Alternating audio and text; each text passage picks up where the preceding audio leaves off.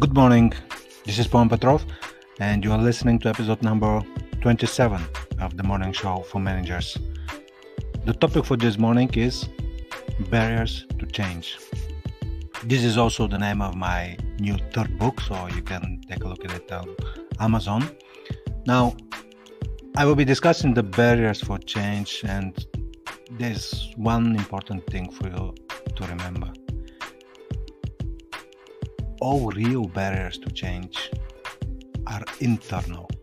Now, I will list some of them and I will end up the episode with a couple of questions that you can use for self reflection or also for team discussion. But the important thing here is that all real, I'm not talking about the artificial barriers, the real barriers are within. Now, the first barrier is the lack of clarity.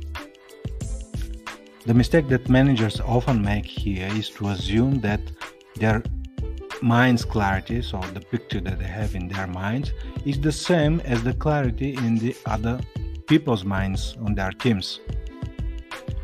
Overcoming this mistake is achieved by simplifying the message and using the most straightforward possible language full of understandable pictures and metaphors. For example, Suppose change are being made to synchronize processes between different departments. And instead of explaining the goals and purpose in dozens of slides packed with numbers and calculations, there's something else that you can do. In this case, it is much easier to explain the memo in a simple message or in a simple slide. We make a change so we can all roll in one direction. That's it, short and clear to row in one direction, we must all see the direction first, and second, we need to get to work, start rowing, nothing more. So, this is the first barrier lack of clarity. The second barrier is the lack of focus. Once the purpose and steps of change have been clarified, it is time to make it happen. At this stage, there is nothing more confusing than the frequent change of priorities. Overcoming this barrier is achieved by clearly defining who is doing what by when and daily alignment of this focus. Who is doing what by when. Barrier number three. The third barrier to change is inertia and the comfort zone. People feel safe when they know what they are doing and have done and have done it many times. This protects them from mistakes and saves them energy, but only when the external environment does not change. In large companies, it is possible to form remote islands of comfort zones simply because external dynamic change does not reach these inland islands of comfort zones. The way to get out of inertia and the comfort zone is by bringing these people closer to the changes taking place in the external environment. This is it. So instead of you as a manager acting as a buffer between the real life challenges, changes uh, and the changes that have to be undertaken in the company, don't just for a brief while, don't be a buffer. Let your people feel the external change. Barrier number four. The fourth barrier is the natural resistance that occurs when changes imposed from the outside by force. Here, I cannot help but draw an analogy with the Newton's third law, which states for every action there is an equal and opposite reaction. Except for the world of physics, I think that this law also works in teams. Let's look at the situation with the coronavirus. Any average person would agree that walking in the park and hanging out with random people at the time at that time is not a good idea. Almost no one no one will go uh, to make this risk, to take this risk, if he's aware of this risk. But When someone outside forbids walking in the park, the ban creates natural resistance because it is imposed by outside force. We do not react to the health restriction and protection against the virus, but to the restriction of our right to choose where to take a walk.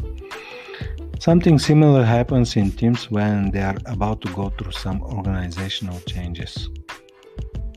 Even if these changes lead to something better, they will enjoy, in quotes, not really enjoy, but let's say they will enjoy people's natural resistance and Newton's third law in a team environment if they are imposed by force from outside. The fourth barrier can be summarized by the conclusion that people are not against change, but uh, they are against someone else trying to change them. Overcoming this barrier, how can you overcome this barrier? Hmm? you didn't expect me asking you a question.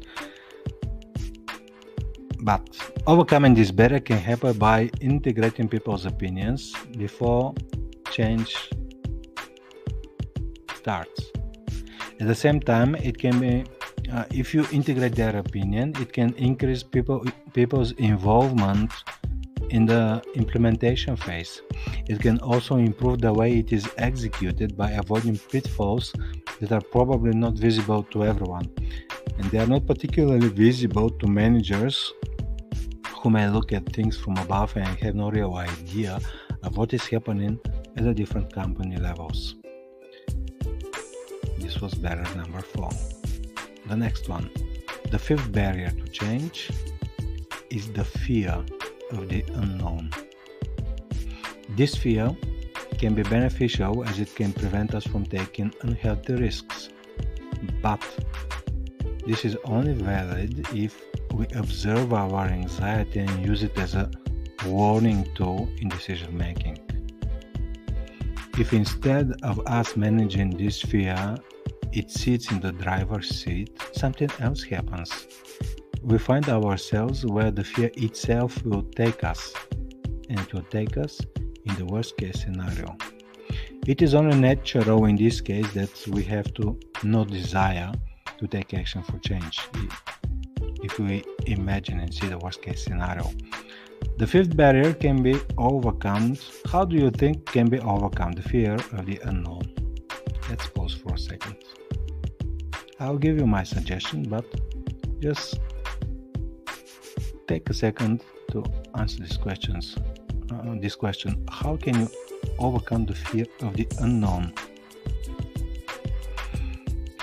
The fifth barrier can be overcome by objectively looking at the different change scenarios optimistic scenario, realistic, and pessimistic. Then the fear of the unknown gives way to something with denser contours, such as a plan of action with concrete measures to go through change.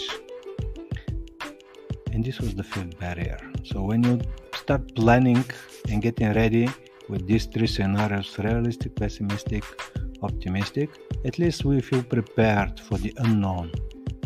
All right and this this is one of the ways to decrease the fear of the unknown. There are undoubtedly many other barriers that block change at the individual and team levels. What can be useful in realizing or going through change is to stop the forced pressure the abrupt and emotional change of priorities, the constant exchange of arguments why the change should happen, and the pursuit of deadlines. Instead of forcing and pushing, one can stop and pay attention to the real barriers blocking change in the moment. And the real ones are always internal. Two questions to wrap up the episode. Question number one what is the most significant barrier to change for you? You can listen again to the episode. There are five, or you can uh, find them in the book if you prefer to read them. Uh, you can get the book on Amazon. But what is the most significant barrier to change for you? And question number two Who is responsible for removing the barriers to change in your team? There's no one single answer. Think about it. Uh, or you can uh, get this question for a discussion. Who is responsible for moving the barriers to change in your team? So, this was episode number 27. Have a good day and talk to you soon.